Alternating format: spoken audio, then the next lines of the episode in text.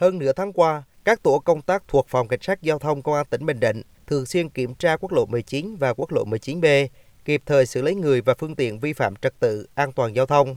Mặc dù phương tiện vận chuyển hàng hóa, hành khách trên các tuyến này không nhiều như các quốc lộ khác, nhưng xe máy đi lại rất nhiều. Qua kiểm tra phát hiện nhiều lái xe máy vi phạm nồng độ cồn.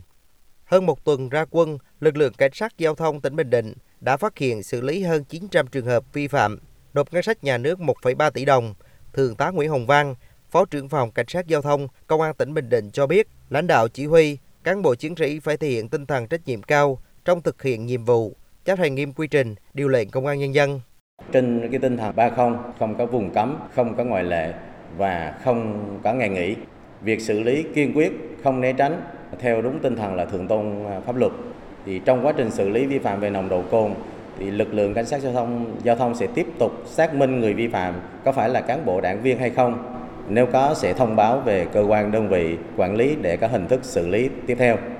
Năm 2023, trên địa bàn tỉnh Bình Định xảy ra 533 vụ tai nạn giao thông, làm chết 269 người. So với cùng kỳ năm 2022, tăng 110 vụ, tăng một người chết.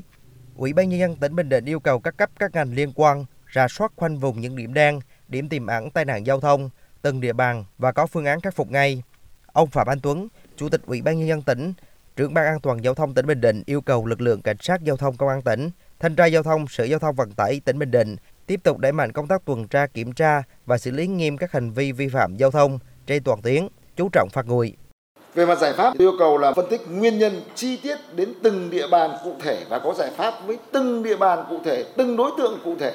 Tập trung kiểm tra, kiểm soát, tăng cường phạt nguội, xử lý nghiêm các vi phạm là ứng dụng công nghệ thông tin thì ở trên tỉnh khẩn trương lắp camera ở các tuyến đường.